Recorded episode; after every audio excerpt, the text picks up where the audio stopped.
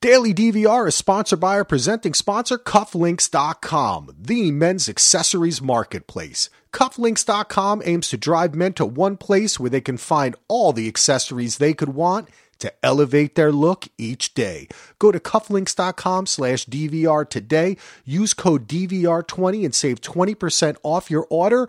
No minimum. 2020, baby. It's a new year, and every month Cufflinks has new amazing products, whether it's Star Wars, Marvel, DC, Disney, all that great stuff, or the sports stuff, NCAA, NBA, NFL, or of course, the classic wearable art, the amazing high quality Hook and Albert Ox and Bull, and of course, their own cufflinks.com brand. We encourage you to elevate your look when you get dressed in the morning. It helps to make you feel more confident and create your individual style. Go to cufflinks.com slash DVR today.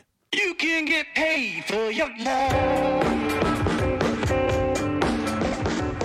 Welcome back to Daily DVR Does Better Call Saul. My name is Axel, and of course, my co host on this final episode, we made it to the end, is Ashaya. How are you doing? I'm doing great. Sad that the season is over, but glad to see how they're setting things up for this final season. Yes, that was it definitely just leads into what's happening next. Like you, it, it, felt in very many ways like a season finale, but I could have also seen me streaming this, you know, like years later and just going right to the next episode of the next season, you know, and just like it's the next episode in the same season. So that was, yeah, that was interesting. yeah, we're going to get that long, long wait right now.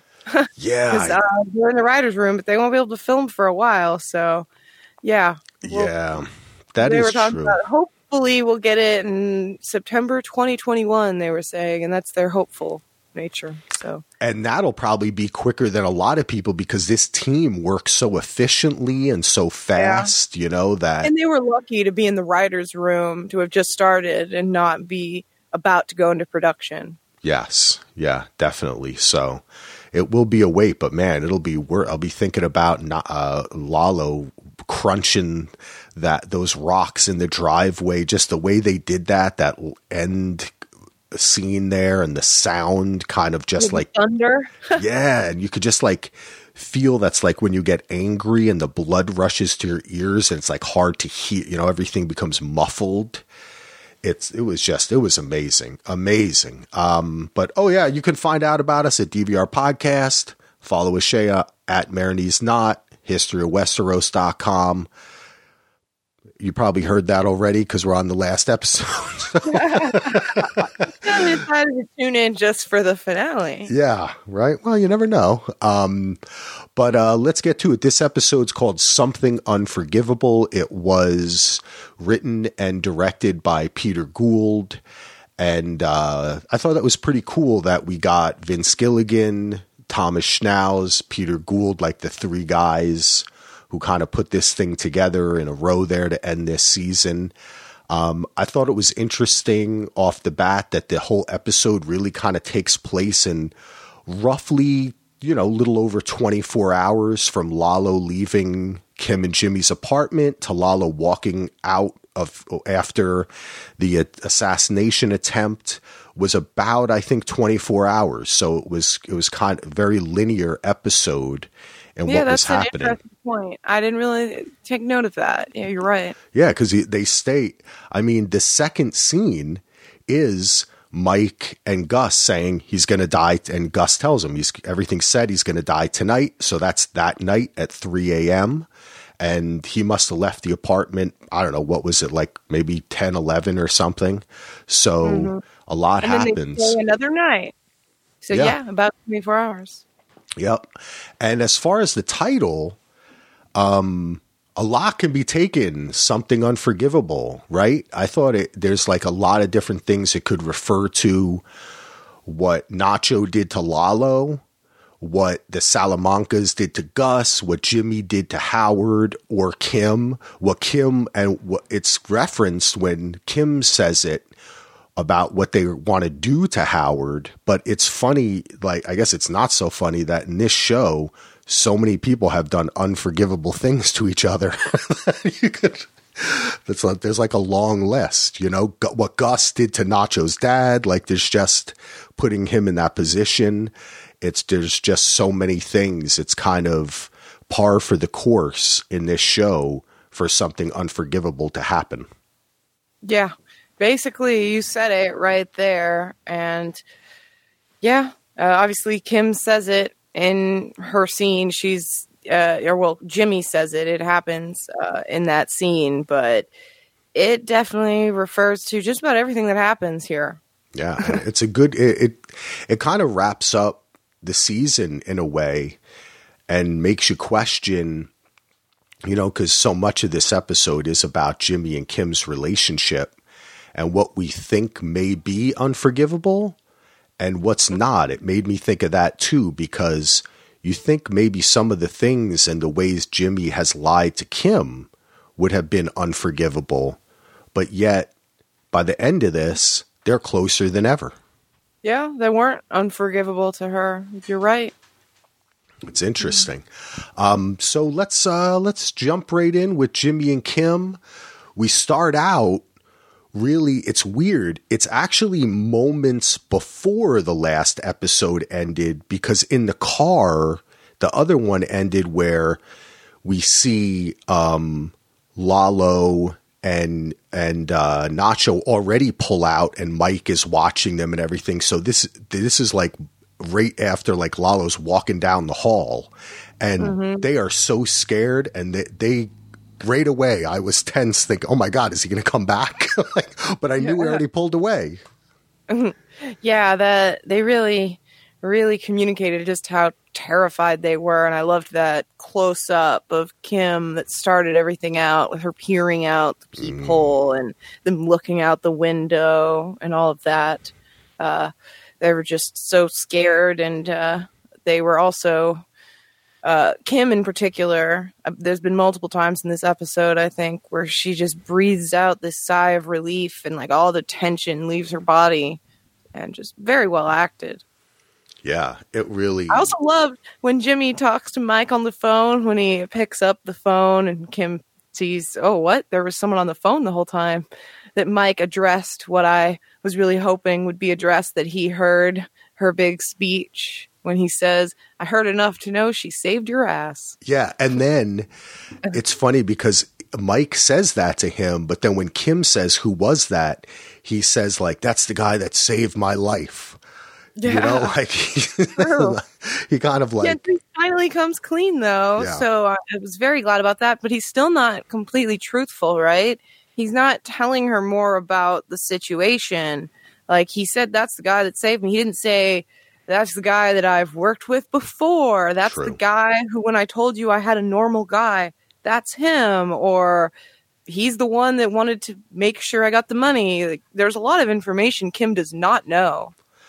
That's true, and I and I think he's being pretty honest, and I think Yeah, he pretty honest. Yeah, Just he- withholding. Yeah, and and I think some of it is, you know, he doesn't want to give her any more names.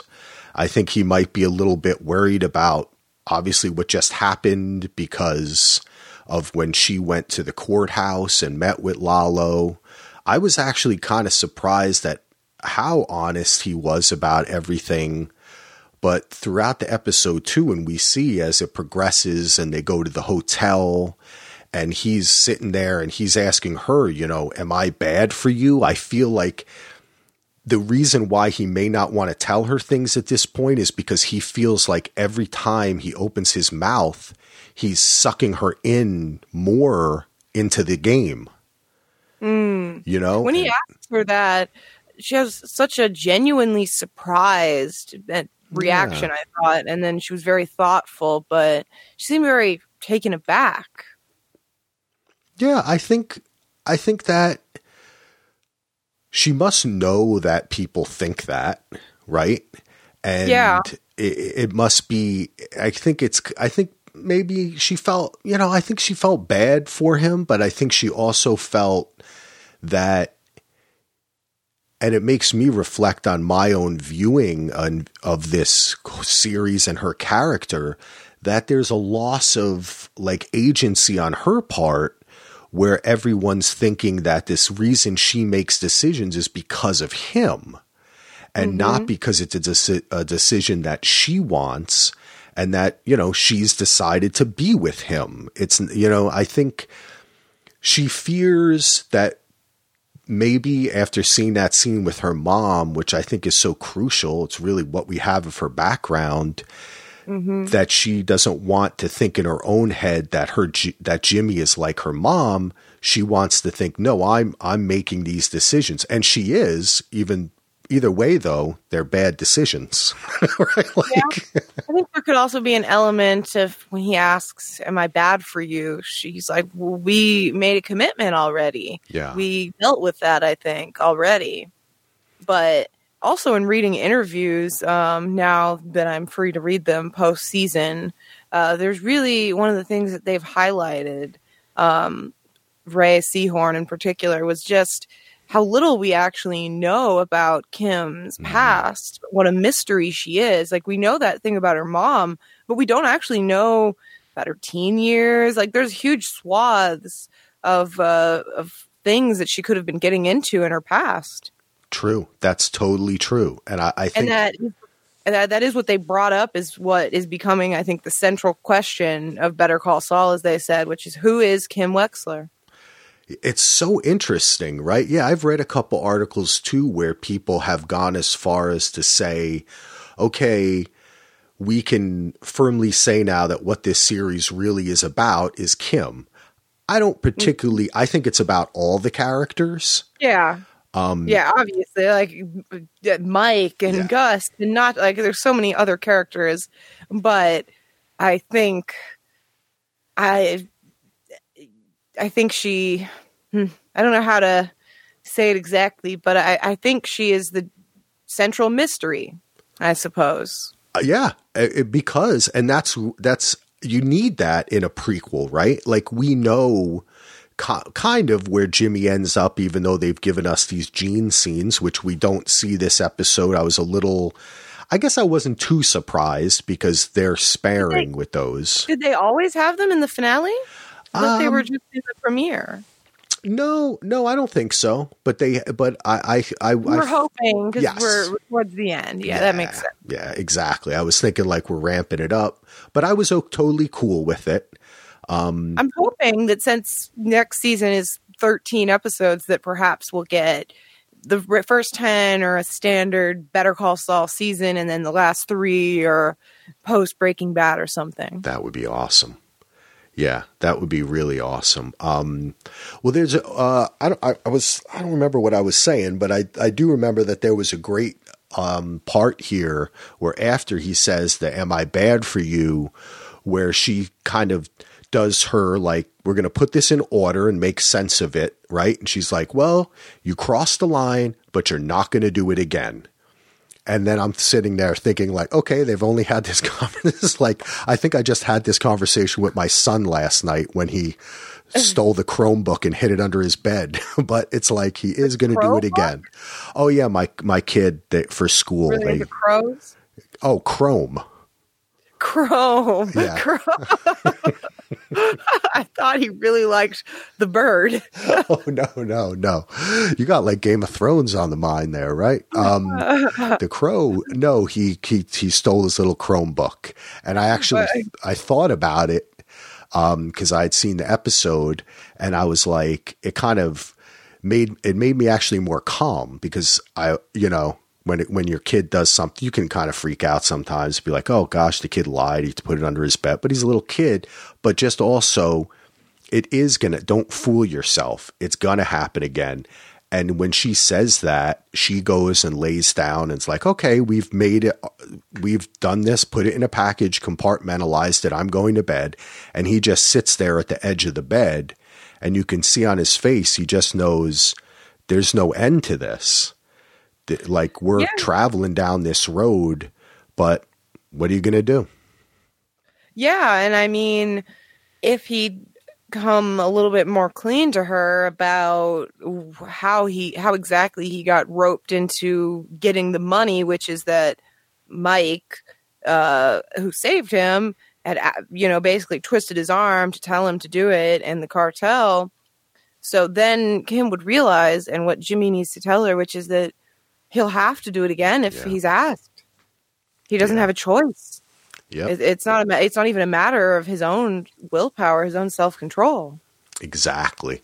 And this plays into something that happens later in the episode um, where I think that this conversation, I'm pretty convinced that at, uh, at at a point later when she comes back from work comes back from the office and all that or the courthouse that he was thinking of breaking up with her and I Oh yeah, definitely. okay you 100%. agree okay cool Yeah, hundred percent.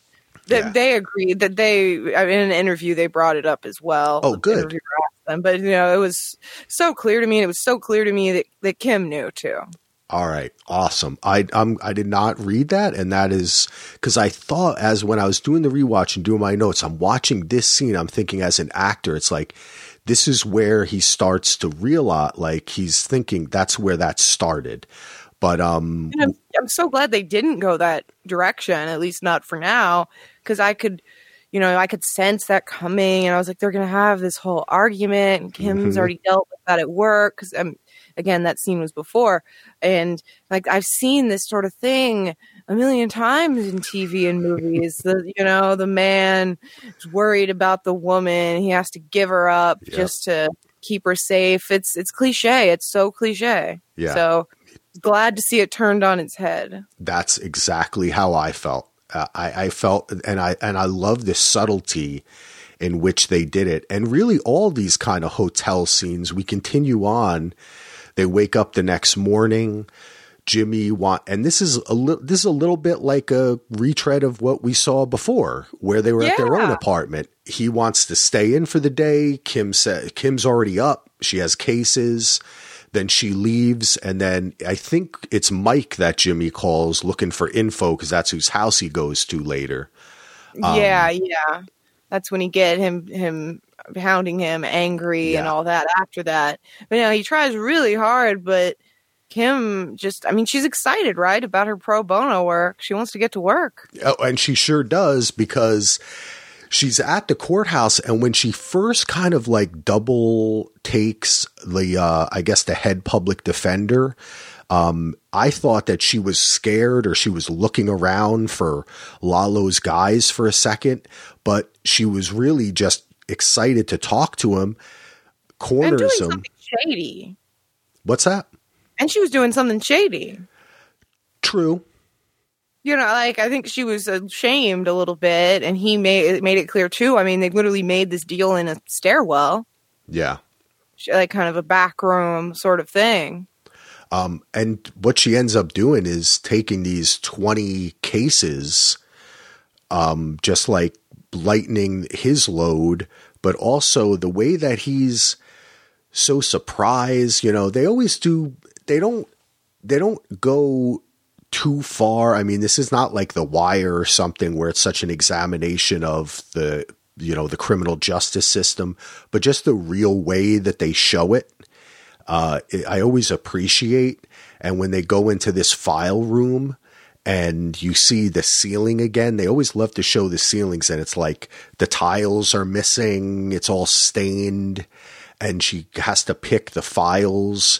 And when he's talking to her about the different files, you know, you could have this one, or if you really want, you could take the kids.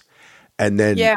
immediately she gets a look and it made me think of course of the scene we saw but i wonder if that's a clue to maybe something that she might be doing next season Yeah, I wonder about that as well. That if we'll see her as a juvenile and some trouble she's gotten into, whether herself or something with her mother, it doesn't have to be that Kim did something bad or crossed a line necessarily. There's a lot of permutations to that.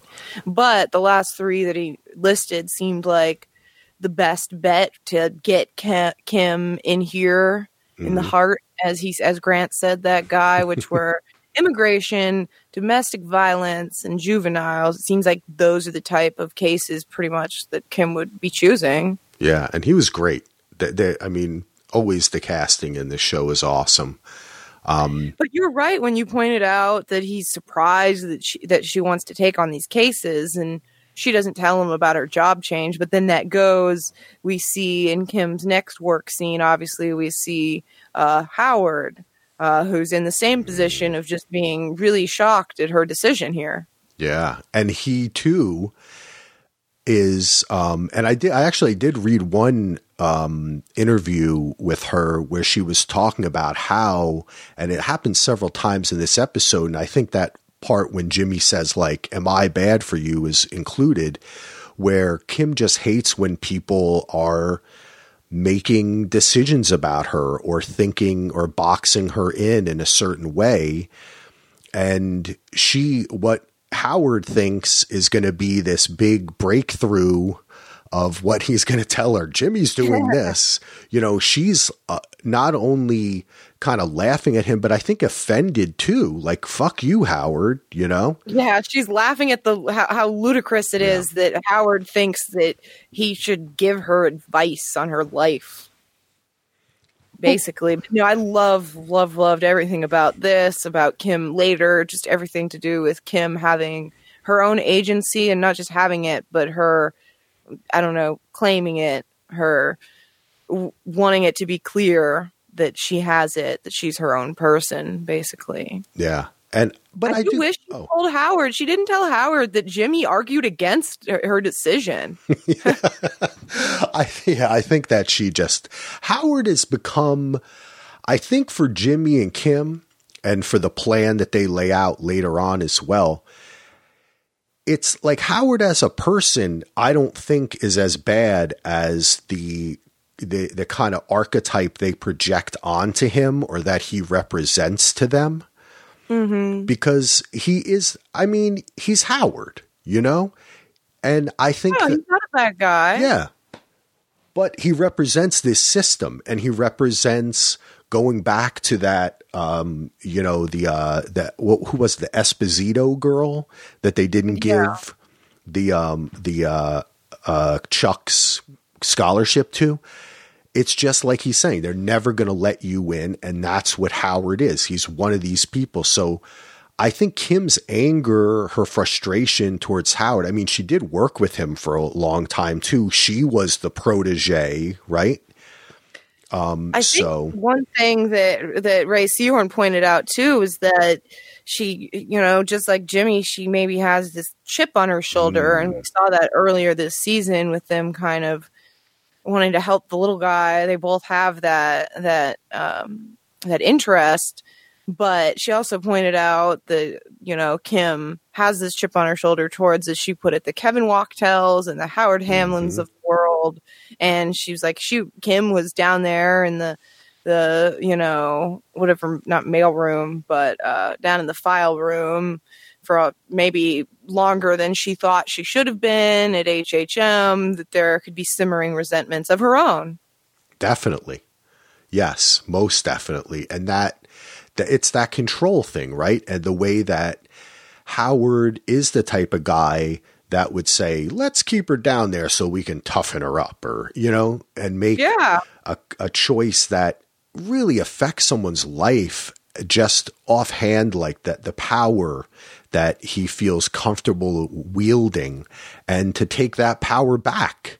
And i i mean hey as an artist as a person who has kind of gone against the grain i'm not you know in my life i can feel that too. You get that feeling that why can't i just you know why can't I have a little bit of that control or be able to make a decision over my own life, not have these people making that decision for me? And I think that Yeah. does inform a lot of where Kim is coming from, uh, especially towards the end of the episode where she's just so serious about fucking Howard over that you know this this scene shows it and what's kind of cool is there's a there's a good visual language here that they hold a nice wide shot of them in this empty dark dilapidated courtroom and they just hold it a little bit long. And I think it's just to kind of show, I guess, the emptiness, the meaninglessness of this, of this, this courtroom, these laws, the people who make them, and how I think Kim is seeing that, that the only opportunity she has to help people is to take the cases that nobody even wants. It's not about helping people. Uh, it's just yeah. eating people up. I I think she also just sees that the laws some need to be bent sometimes yeah. to really make the greater good happen and which you know is egotistical is uh, her thinking that she's the one that gets to decide what when when the ends justify the means as she says later you know it's one lawyer versus all of this and it's just a career setback just a career setback so yeah i mean she may try, be trying to do all this good but she's doing it i think knowing that she's not gonna just follow the law yeah and and also i mean there's a danger to herself that I don't think she's taking into account, you know? There's that kind oh. of, um, and as it comes to Jimmy too. Um, and then we, we jump over to Jimmy. As we said earlier, he had given Mike a call and he's banging on the door. I know you're in there. he is not in there. You you when you're watching, you're like, he's not in there. He's not inside that house right now. I know it's and they even I think I think they're playing with you because they even like show like the chair that he's always in, right? Like if he's not there, he's not in the house. And of course, Mike is standing right behind him. He's like, get inside. And then Jimmy really kind of he's so scared and what he's really scared about Kim. And I think Mike senses that. And when they get to that point is when I, it felt to me that Mike relents and he's like, look, don't worry about it. Salo, you know, yeah. Lalo's going to die tonight. Yeah, he definitely softens and he had a few opportunities to get to that point. I mean, Mike's already that type of person that wants to look out for, you know, ancillary people, but also he saw how Kim was a motivator for Jimmy in the desert uh, to do that very brave thing that might have saved Mike's life ultimately too. Um, that, so we can see how much Jimmy genuinely loves her, and then he saw that Kim is a capable person who saved Jimmy. He just had this personal connection to her, yeah. despite having not met her. That's a great point. That's a great point, and I wonder too if maybe we'll get some Mike and Kim scenes. I would love it. That'd be awesome. Yeah. That would be very awesome. Um, but yeah, Mike tells him that Lalo is going to die that night, uh, which doesn't happen, not so much. yeah. Oof, uh, but he also says his family's coming over, so things are going well for Mike a little bit. Yeah, that was that was nice. He was like, "I've got family coming over," and Jimmy's kind of looks at him like, "You have family?" like, yeah, he had just he had just walked in with his grocery bags too. Maybe he's making some dinner. Yeah. There you go, Mike. Uh, no more mean uh, Grandpa Mike. Um, so we get back to the hotel room, and this is, uh, I think, the re- really. There's a couple scenes here, but it's really just a continuous um, scene, and I mean, mm-hmm. this is where when when Kim initially walks in, Jimmy's lying there, and she kind of says to him, "Really?" or something like that. Like you've been laying here all day or something. He's like, really? Yeah. Uh, and then he eventually says that Lalo's going to die tonight. Can we really believe I think, it? I think she said really, by the way, and I only caught this when I rewatched. I think he must have texted her. I think oh, he must. Oh, okay. Okay, yeah. that's what. Okay, I did yeah, not exactly. get that. He says, "Really?" And he says, "Yes." And he says the thing, and then she like has that huge breath of relief, and okay. she has to sit down. She's so relieved. But yeah, I didn't catch it. I was like, I guess she thinks he's being lazy, or she's surprised he didn't go to the spa. I didn't know the first viewing. That's good. That makes total sense because then you're right there's an her, her disposition changes and she's running up to him like, is it really true? Blah, blah, blah, you know, and then they, you know, they kind of agree that they think they're going to be safe. And then that's when she sits down, she grabs the menu, she's looking through it. And then he's like, I packed your stuff and my stuff. And I really thought he was going to break up with her here. Yeah, yeah, and she could tell too, and she pivots really well, and she's using the same exact arguments that Jimmy tried earlier too. That burger sounds really good, by the way. I really want that burger. Made me hungry. Yeah. But she also kind of uh, heads things off as well. Like she can tell where Jimmy's going, what he's feeling, and she heads it off by bringing up Howard and his own insulting statements and his accusations against Jimmy. Like, hey, I didn't like it when he said this to me that it was for my own good. Because she knew that's what Jimmy's about to tell her, that it was for her own good. Yeah. It But Jimmy, uh, also, real quick, Jimmy did the one thing that I always want characters to do, which is to give a little bit more information, which is it happened before we got married. So easily, someone would have just not said that in a TV show.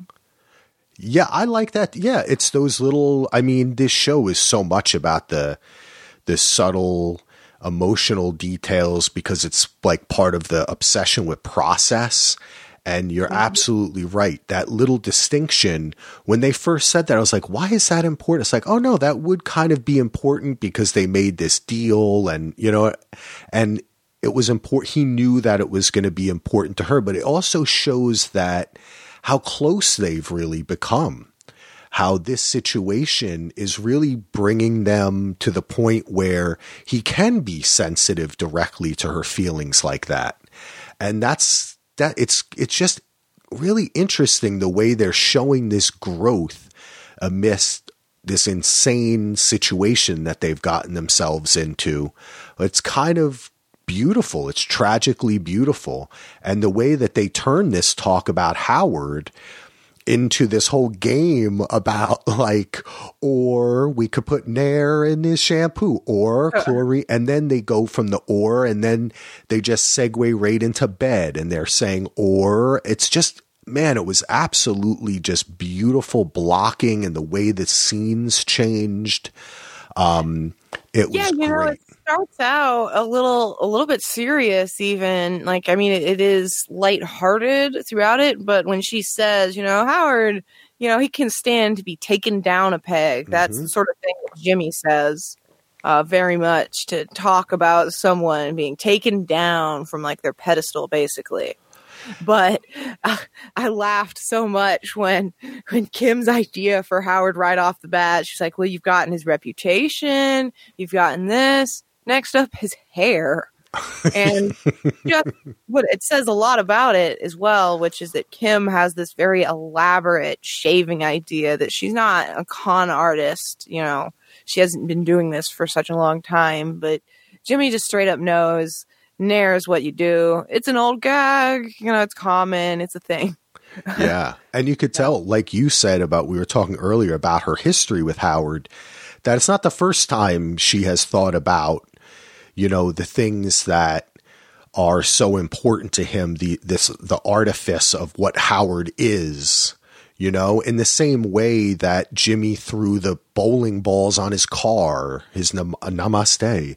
It's that, it's that, you know, that way of just feeling that he's so fake and he and yet he has all this power over them um but this whole thing is great i just love the way that they do the talking under the sheet Yeah, it was very intimate, sweet. My favorite uh, suggestion was replacing the tanning lotion with sunblock. All that wasted time. yeah that was, that was hilarious such a mind fuck they're great um yeah it's really great but it it ends up that it leads to them talking about sandpiper and that you know this is something that they have not really spoken about this season and that is that that's still held up and they have mm-hmm. not yet settled and Yeah, I remember we were talking about it, and I did. I didn't expect it to come up right here at the very end. Yeah. And it's kind I mean, there's, you get the kind of clue, right? Like with him getting the hundred grand for doing that, the money, I, I sense that Kim had, in the same way that Jimmy will have these ideas for the scam early in a scene and then it comes up later. I feel like Kim walked into that room with that idea already fully formed. Yeah, I got that sense as well. And I think she's genuine in her um, idea here. I think she wants to do it, right? Like maybe Jimmy says she wouldn't be okay with it in the cold light of day and all that.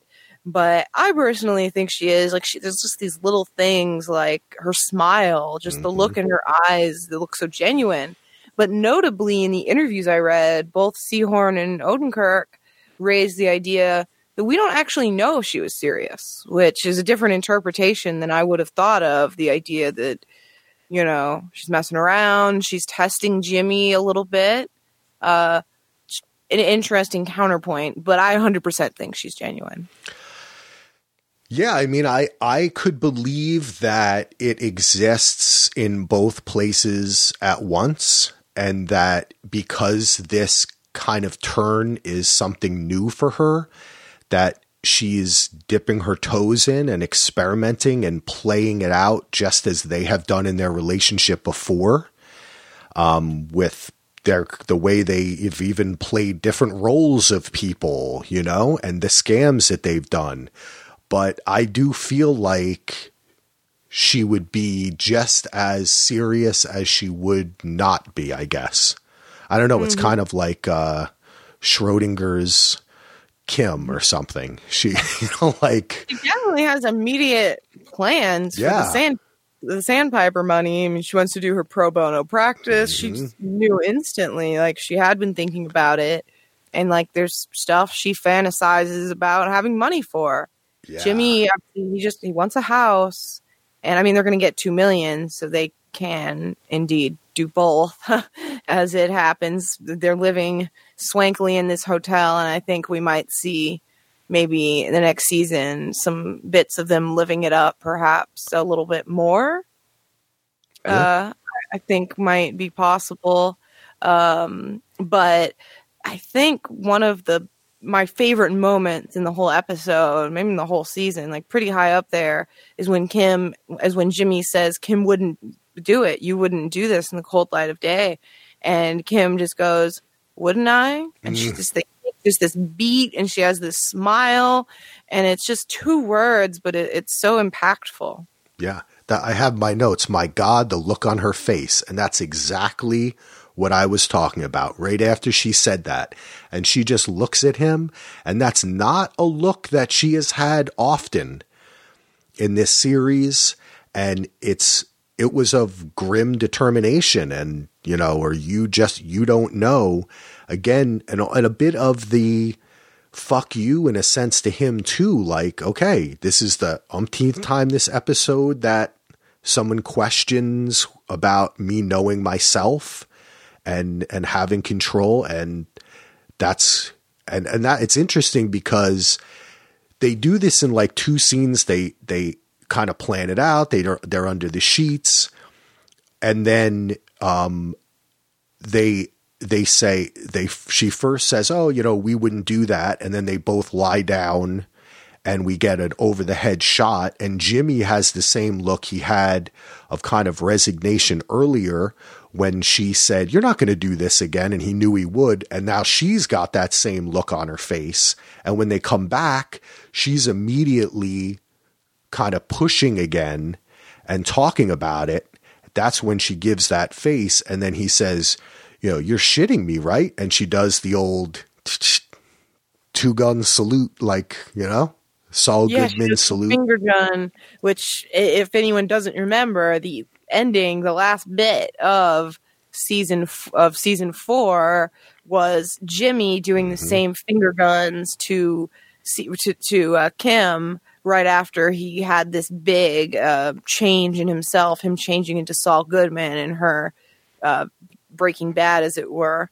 Yeah, that was brilliant. It was absolute, and the way she did it too. The she still had that look, like where she was kind of like, "Try me, buddy," And yeah, uh, that's a great description. Try me, buddy. uh, meanwhile, Jimmy, he's just so confused and conflicted, sitting there, just his, despite not displaying a whole lot of, of extreme emotion, you can still see him vacillating. I think between is she is she serious? Should we even do this? Uh, you know, uh, between whether he wants to do it and whether it's dangerous. There's a lot of, of considerations. Yeah, it's it, it, was, it was great, and I thought that was going to be the end of the episode. Um, Yeah. and, but we end up ending with Lalo. Um, but that, I mean, this is fantastic, tragic. I love to see that they're coming together. They're already setting a scam for next season. You can see it playing out. Um, I I thought that the just the efficiency of this of this story and the finale and so much of it taking place in this hotel. And by the way I keep on forgetting to mention but it's always in my head. I love those little cutouts in the hotel like how the wall had those little like cutouts in it and little things. I, I love that kind of design. Uh, just want to mention that. But um it, it, this this was just so brilliant that so much of this really was just them working out their relationship, what had kind of happened during the season, the journey that they had been on, and, and of course, most recently, to come to the point of Jimmy being the one sitting there after we started the season of his rise of, you know, badass Saul Goodman. And then who's the badass really? It's Kim in the end, kind of leading the charge now. Where where has Kim been all of, of all of Breaking Bad? She's down with the cartel doing their book. Obviously, Uh, she got sucked in. Oh Uh, but no, I did take note in this scene. She's in her Kansas City Royals uh, PJ top, which just reminds me again of her connection to Kansas City and uh, Gene's proximity. Yeah, we shall see. That is my hope. They, I mean, I don't think that there's, it's too ripe unless there really are planning on, like they've said a little bit on the podcast, the official podcast this season, that, you know, if we could do another one, it would be Kim. Um, I mean, I would be cool with that if they leave the kind of Gene stuff off and we somehow pick up in a Kim show. I'm, I'd be down to watch it.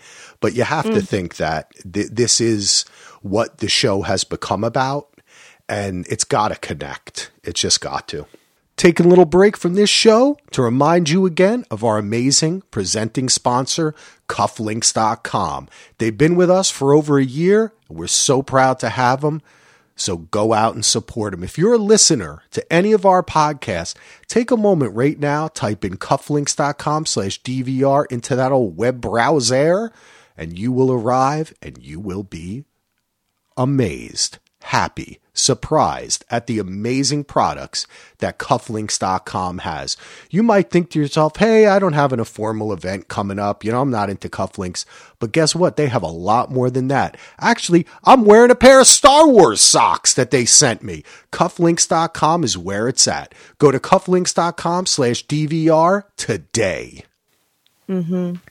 Um, you want to jump over to Gus and Mike?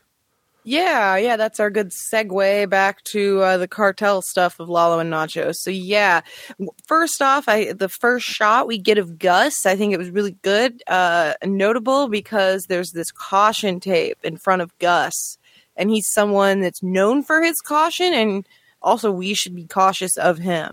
Mm, yeah, most definitely. And it was just crazy to see the restaurant burn down like that.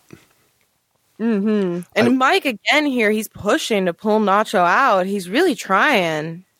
Yeah, he definitely, I mean, telling Mike, I mean, I'm sorry, telling Jimmy that Lalo was going to get taken out was not a typical Mike. That there really was a change, and Mike coming back to work with Gus.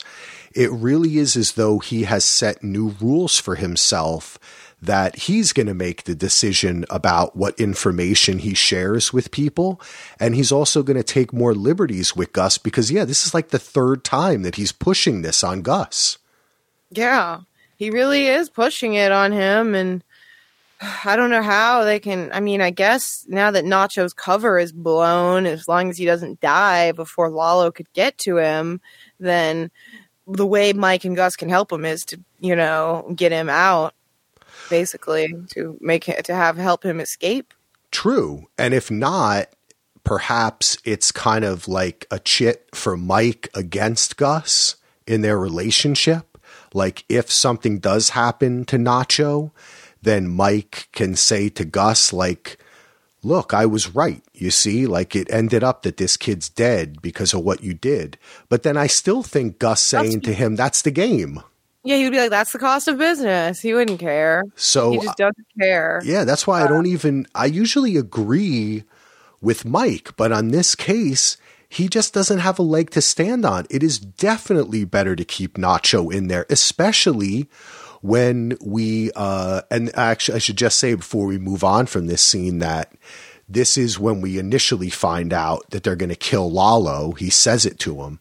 This is when Gus tells Mike, but you see the way that that Lalo has kind of listened to what Kim said. You need to get your house in order, and getting his house in order means that he's now paying more attention to Nacho seeing, and maybe it's the reason why he says we have a long trip when we get when as soon as he gets into the car after talking to Kim, like he's mm-hmm. made that decision on the stairway down. Hey, this this crazy lady was right, and Nacho, I should, I, I got to get somebody to follow after me.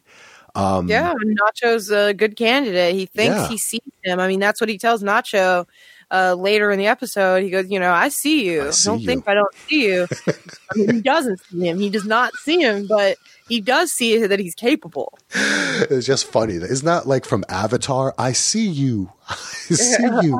It was like kind of a, Lalo's a sweetheart. There's something sweet about him. But um, what I was going to say too is, yeah, I um that it just goes to show how right Gus is. That if Nacho is going to be lifted up, then he needs then having him in his pocket is so valuable. Like I just don't mean- get where Mike's coming from. he's going, but Gus doesn't take it from that angle. He's saying Lalo's going to be killed. We need a man on the inside. Yeah. So basically, saying Nacho's going to blow his position up. Because if if everyone dies there and oh, Nacho, oh, okay. Then they don't have a ma- you know they don't have a man in position in power anymore. They Nacho's use was to get Lalo killed, which ah, they would have to have him escape whether Lalo you know dies or doesn't i guess when i think about it you you are right. I did not think that through all the all the way, and I guess that I was not thinking about how how Nacho, if it had gone down correctly, how Nacho could have explained that he got out. It's uh, you're yeah right. I, yeah i, I was thinking about that even now that it didn't go correctly i do still wonder i don't think there's a way for him No. to play it off to lalo but i do wonder if there's some sort of way that he could say such thing i don't think so but Yeah, I don't, you know, because the cartel just doesn't play like that. If there's even a hint of it, right? yeah like maybe if nacho got captured by someone Mm. It's the only thing I could think of. yeah, or sh- or he ends up shooting himself to make it out like he, you And know, he got shot and he ran out. But like, I, I will say um, that how far is Nacho's place in Chihuahua from other people? Like they said, just get out of there. How far? Like, is this going to be another uh, Mike and and uh, Hmm. Jimmy situation, just trying to get to civilization? That that would be interesting with the ease that Nacho ended up riding out there with Lalo, and then he gets stuck in a desert or something. That would be kind of interesting. Yeah, I But, don't um, know how far away any of that is, and he had no cell service. But one question I had here so Mike says that Nacho won't have any cell service, and Gus goes, That's a technical issue. What I realize is I think my, Gus fixes this. I think he they must there must be some way for them to like extend the signal or something like that, maybe through a series of signals because when they call him, he has service for him them to call him, and then as soon as they hang up and they don't want him, like they're done, he has no service again. Right? Hmm, that's interesting. Seems like they just that there's some sort of technology that does this, perhaps. I don't know if they could have some kind of mobile cell tower or something, you know, that Yeah. would receive the signal. That yeah, that was pickup. my only guess because it was. I mean, he gets he he uh, the timing is perfect.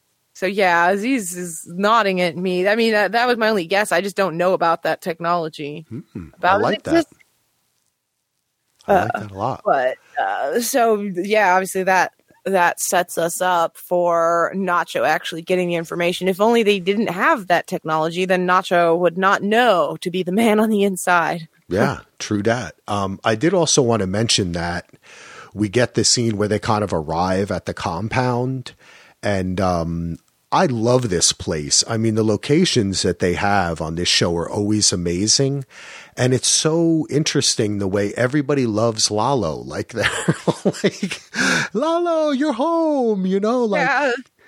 His smiling face when he rolls down the window, and then them driving through with the guy shooting in the air. They're all cheering and happy, and like it's just this happy scene. But then Yeah. Lalo has that shift when he's talking to the teen boy, where you just see that he's very powerful and very scary.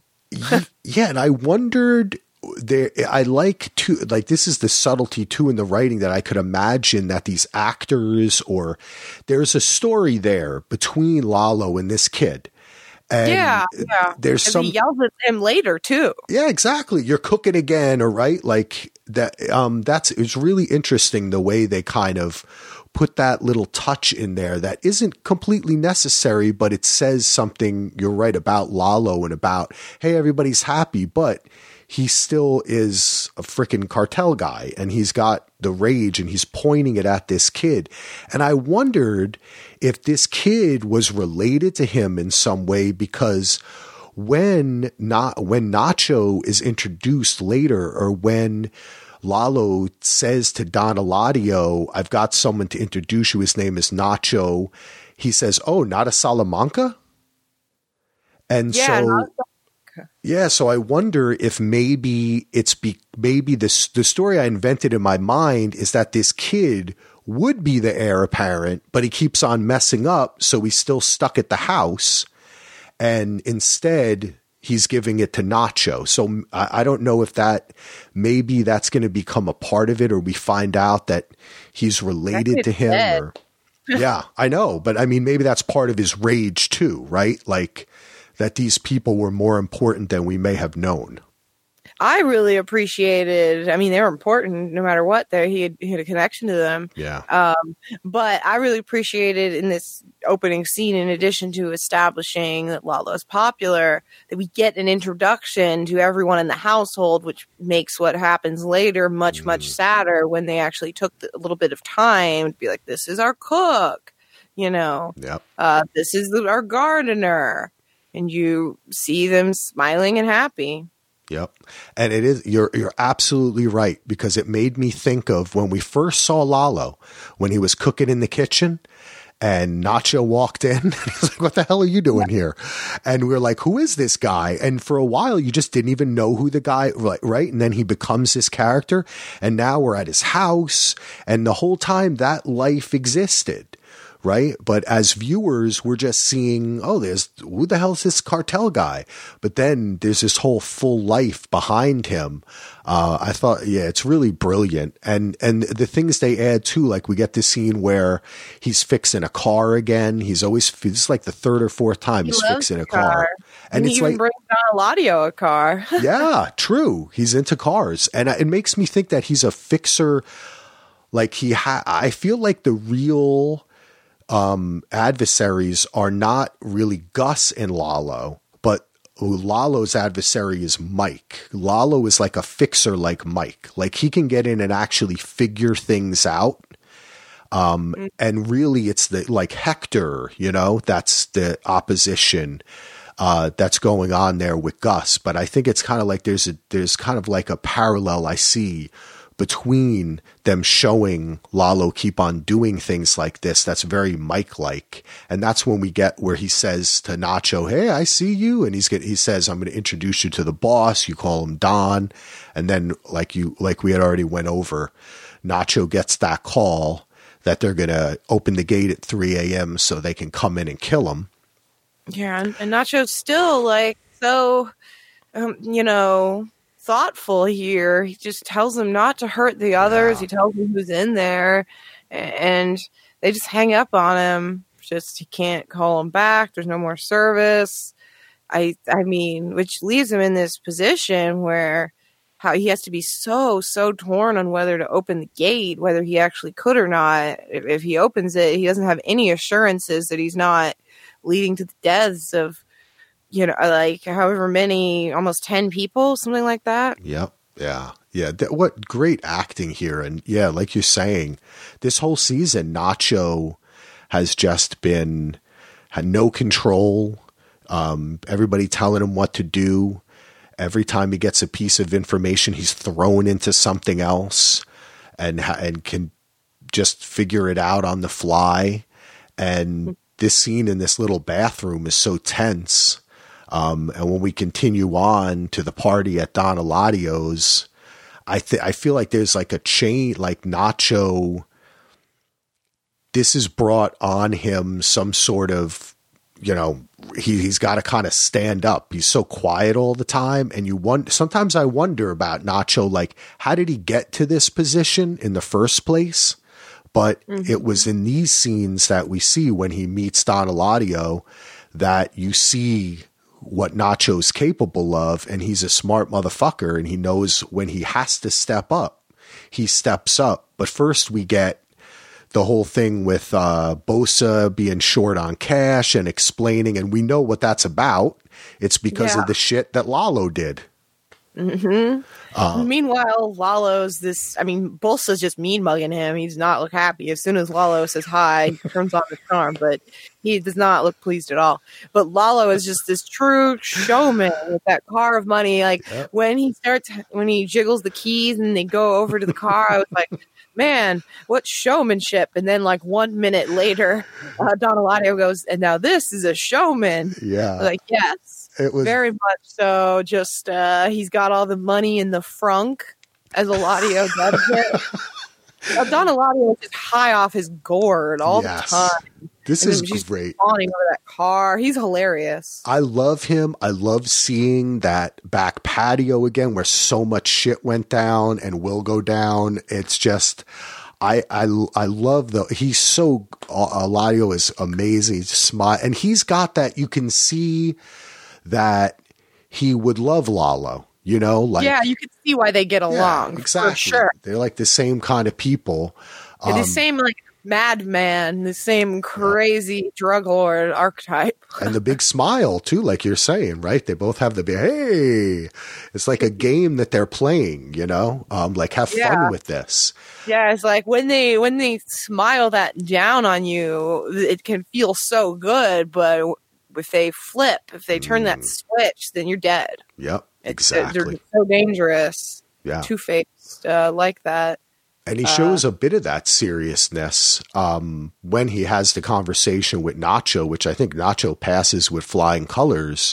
Yeah, he does. He really does. Nacho is calm, careful, calculated, and concise. Yeah. and you, like you say, it really made, because I think I, I want to know Nacho's backstory because he, it's like the thing with his dad reawakened parts of himself that he had tried to push away. And mm-hmm. now he is feeling, I mean, he's trapped in so many ways, but the emotion, like you, like when, like you said, when he said, don't kill the other people here. But when he steps up here, I was like, wow, this is really, you can see that explains to me how Nacho got to be, get this high in the cartel in the first place while being able to be such an intelligent and emotional person. But when the time comes, he steps up and says all the right things. And even when he's questioned about the biker gangs, and he's like, no, I don't want to cause a war. I want them to go to war to each at each other, which he knows that Eladio likes that shit. Uh, I thought it was just a great conversation. Yeah, he really had thought about it. He put Mm-hmm. thought of, into it, which I, I think is interesting. I don't think he just came up with that out of the blue. You know, I don't know. Do you think so, or do you think he thought about what he would do if he were the boss? Yeah, I think he did. I think he was tapping into the part of himself that got it into it in the first place. Like this is what he i mean everybody i mean if he like i'm saying if he had gotten this far he must have had those ambitions at some point. and these are he probably still has the ideas though he doesn't he doesn't have the opportunity to act on them nor does he have the desire any longer. But if he could this is who nacho would be. And i think it showed in this scene that like nacho could probably be an effective leader in the cartel and a good earner. Um, but he doesn't have the other part which is he's not a sadistic motherfucker that like mm-hmm. Eladio and Lalo and Gus yeah. too. Um, mm-hmm. But the next we we move on, and this is where we get this amazing scene. It's night. You know, we start out with Lalo. I mean, I'm sorry, Nacho looking through the house. He's preparing something that. Yeah, you, you know, it's interesting. he knows how to do that. That lock thing with like aluminum foil. I don't even know what it was. Yeah, me neither. But I bet you I would probably look it up. That's like an anarchist cookbook thing. Yeah, it speaks more to I guess what you were saying in, in terms of us knowing about Nacho's mm-hmm. backstory. Mm-hmm. Like, know he was friends with Crazy Eight, and that was they got in the business together or something like that. But maybe he did a little bit more stealing in his past. I don't know.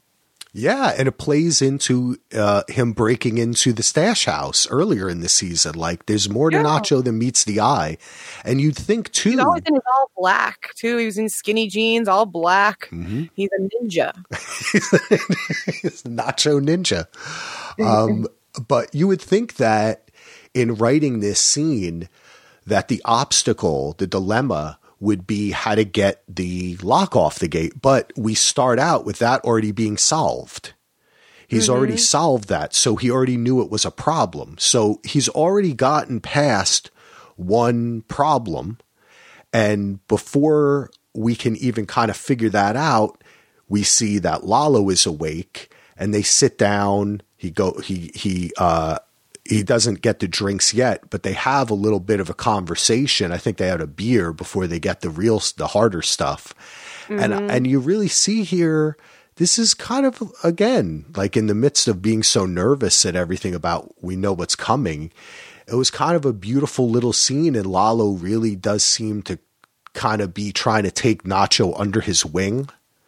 Yeah, Nacho's growing on him. You know, he like like we said, both of us, Lalo's taken Kim's words to heart. But I think in them having this conversation, uh, Nacho might have given a little bit something away. I mean, if Lalo thinks back to this night, you know, uh, Lalo asks if he has trouble, you know, if he doesn't sleep, if he has mm-hmm. trouble sleeping, and Nacho says, "Not tonight." You know, regarding not sleeping, that it's not that he just can't sleep. It's just that he can't get sleep tonight, uh, which is a very damning thing to have said when you're looking back to something and then mm-hmm. I think. But Nacho is really quick thinking here. Like w- number one, well, already it was quick thinking to do the lock thing because he had only whatever under 12 hours to think about it probably.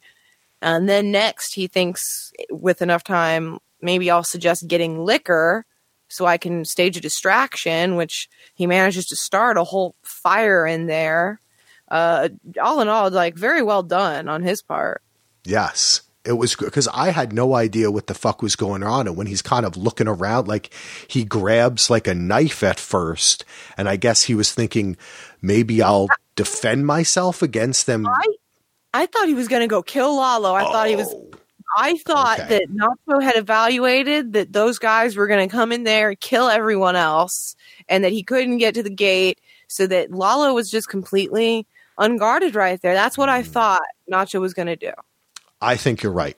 I think that makes total sense. But when he pour, started pouring the oil on the pan, then he I had no, I was what, what and then as he's walking out, I was oh okay I get it. He's trying to bring him inside, and then as Lalo goes inside, I kept on waiting for Lalo to turn around and be like Nacho, come help me. yeah, I kept thinking that he would think Nacho would come too. but he just goes off. Then he lets, he opens the gate and all, like the guys are there. He goes running off. I think that's the last we see of Nacho, right? Yeah, yes, that is the Okay. last of him running off to wherever. I don't know. yeah. And then he doesn't know whether Lalo's dead or alive. He hasn't been told yet that he's dead. true. So he's in a better position than others, I think, than Jimmy and Kim, than Mike and Gus, because all four of them have been told Lalo's dead. Yeah, that's in, that's interesting. I kept on thinking, uh, even at the end scene when Lalo was walking out, I was like, uh, man, I hope Nacho stuck around, but there'd really be no reason to do that. The overwhelming firepower that they had, I think he just figured this the surprise. They got Yeah. guns. They're this is just going to happen. But then, obviously, How I much mean, lead does he have on him, though? I wonder. what's that? I wonder how much of a lead he has on Lalo if he took. If he like he wouldn't have gotten a vehicle. Lalo didn't get a vehicle, but he could just go back and grab one. You know, we see Lalo walking off, but in reality, he wouldn't walk off. Yeah, I see. I wondered about that because when when Lalo comes out at the end, he's standing there and he looks down. He sees the old woman, but I thought for a second we were supposed to notice that the car was missing. Hmm. That that maybe Nacho had come back and taken the car, and and that and that's why he gave it another look and got even angrier because he saw the because we see when he sees the two glasses right before that. Yeah. So we we know there's a signal there. He knows that Nacho is in on it. But um, that's a good question of whether or not. I mean, I don't know how much what value it has in in in where we're going to get to next season. I would think we're going to might just pick up very quickly where this left off. Yeah, I think we. I think we Yeah. might do. That's a feeling I get. But this whole scene, I mean, we can't really describe everything that happened in this action scene, but it was awesome. I mean, the tunnel under the the the uh, tub and the way he Yeah. looks down, what like Lalo just taking everybody out, and I love the fact that the last guy who he rips the mask off of was the first guy that he threw the oil on. Oh, that's what it was. I was wondering. I was like, why is this Yeah. sticky and weird? I was like, is this something mercenaries do to keep their masks on, and they need like a solvent? I was so confused. Thank you. It was, I understand it was ninja glue. Um, Yeah, I was wondering. I appreciated that tunnel a lot, that bathtub Yeah. tunnel. It reminded me if you've seen Narcos or Narcos Yep. Mexico, there's a lot of stuff to do with, you know, tunnels or hidden chambers. El Chapo is known for his tunnels. There's even been, you know, tunnels in the shower and in bathtubs. So, uh, very true to cartels. Yeah, it was. I mean, the way it was those staged. shots- those sped up shots of him in the tunnel, wow, those were so cool. Yeah, it was everything about it was really awesome. The way it was shot and staged, and just it was very believable. There was never a point at which I was like, he couldn't get out of this because you could see the way. And they're, they're, I mean, I think they've traditionally done scenes like this well, which is that like all hell breaks loose. And if a person is in control, they can control the situation. And I just think that these guys were at a disadvantage because Lalo was at his house. Yeah, yeah, they didn't know about you know these. Uh, well, one, they didn't think that they would just uh, that he would just see them from the get go, uh, which is one part of it. Um, but yeah, they didn't know he would have a tunnel. I was wondering, did you wonder why Lalo left the tunnel open originally? Yeah, I did. Yeah. And I was like, what? What's going to go on here? and then you realize, and I was like, oh, is he gonna, you know, cause a fire in there? And no, he just picks up the gun and just shoots from above, which was a really cool idea. Yeah, because I, that's a good point because he goes to shut it and then they he hears them talking and then he opens it again. And at first I thought to myself he just kind of got worried and ran but then I realized that's the he had the idea to lure them into the tunnel yeah. that he was like okay oh, I get it. I'm in the tunnel. Okay, I'm going to leave it open. And then he takes off. And it's so smart. It's the same thing with the oil in the face. I almost feel like he he didn't he threw the oil in the guy's face and he didn't go and shoot him or try to kill him. He left him there thinking, "Oh, this is convenient. Now I can use this guy to either get Mm-hmm. information in some way, which is just really That's good smart." point. Yeah, and of course he would want to keep one alive. Of Yep. course you do. Always. You need to get information. And in his case, he was able to do the truly brilliant thing of making sure that they report that he's dead, which will give Lalo this nice element of surprise. And I think this is a good twist for the end of the season for everyone to think Lalo's dead and for him to uh, surprise them all. And I'm curious who he's going to go after immediately because obviously I, I feel like he's got to blame Nacho. I don't. I really don't think there's a way out of it for Nacho. I mean, he knows Gus hired uh, the mercenaries, but I, yeah, I, it, he's got to go after Nacho, and so he knows Nacho's dad. I, I'm worried. Yeah.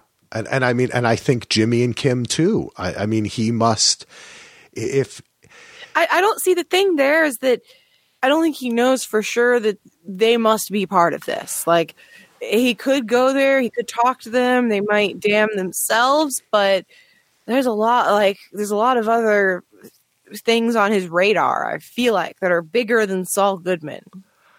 I agree, but I also think that you sometimes start with the little guy. And mm-hmm. you think that if you can turn them, you can get to the bigger guy and get more of the information. Yeah, I mean, if he went to Saul, to Jimmy, he would just be like, and he managed to get him to come clean. He would be like, "Yeah, this guy Mike made me do it for someone I don't know," and True. that case, like, that would put him on Mike and Gus's case. and Nacho wouldn't be involved in that so much. Yeah. Nacho wasn't involved in that side of things with with Jimmy, so I, I things would not get put onto Nacho. I think there. Hmm, That's interesting.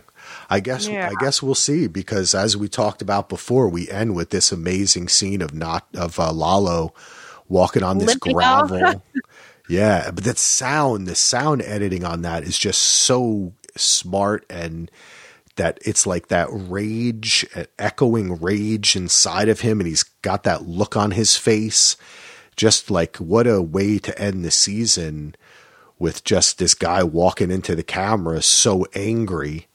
Um, I, I was just like sitting there shocked because, like I said, I thought they were going to end with Kim. And then to end with this, I was just taken aback because it was just leading into like the next scene almost. Like I just felt Nacho Lalo walks off. Next, I want to just get to the next scene, but that's going to be like two years until we get there. Oh, yikes. That's true. Yep.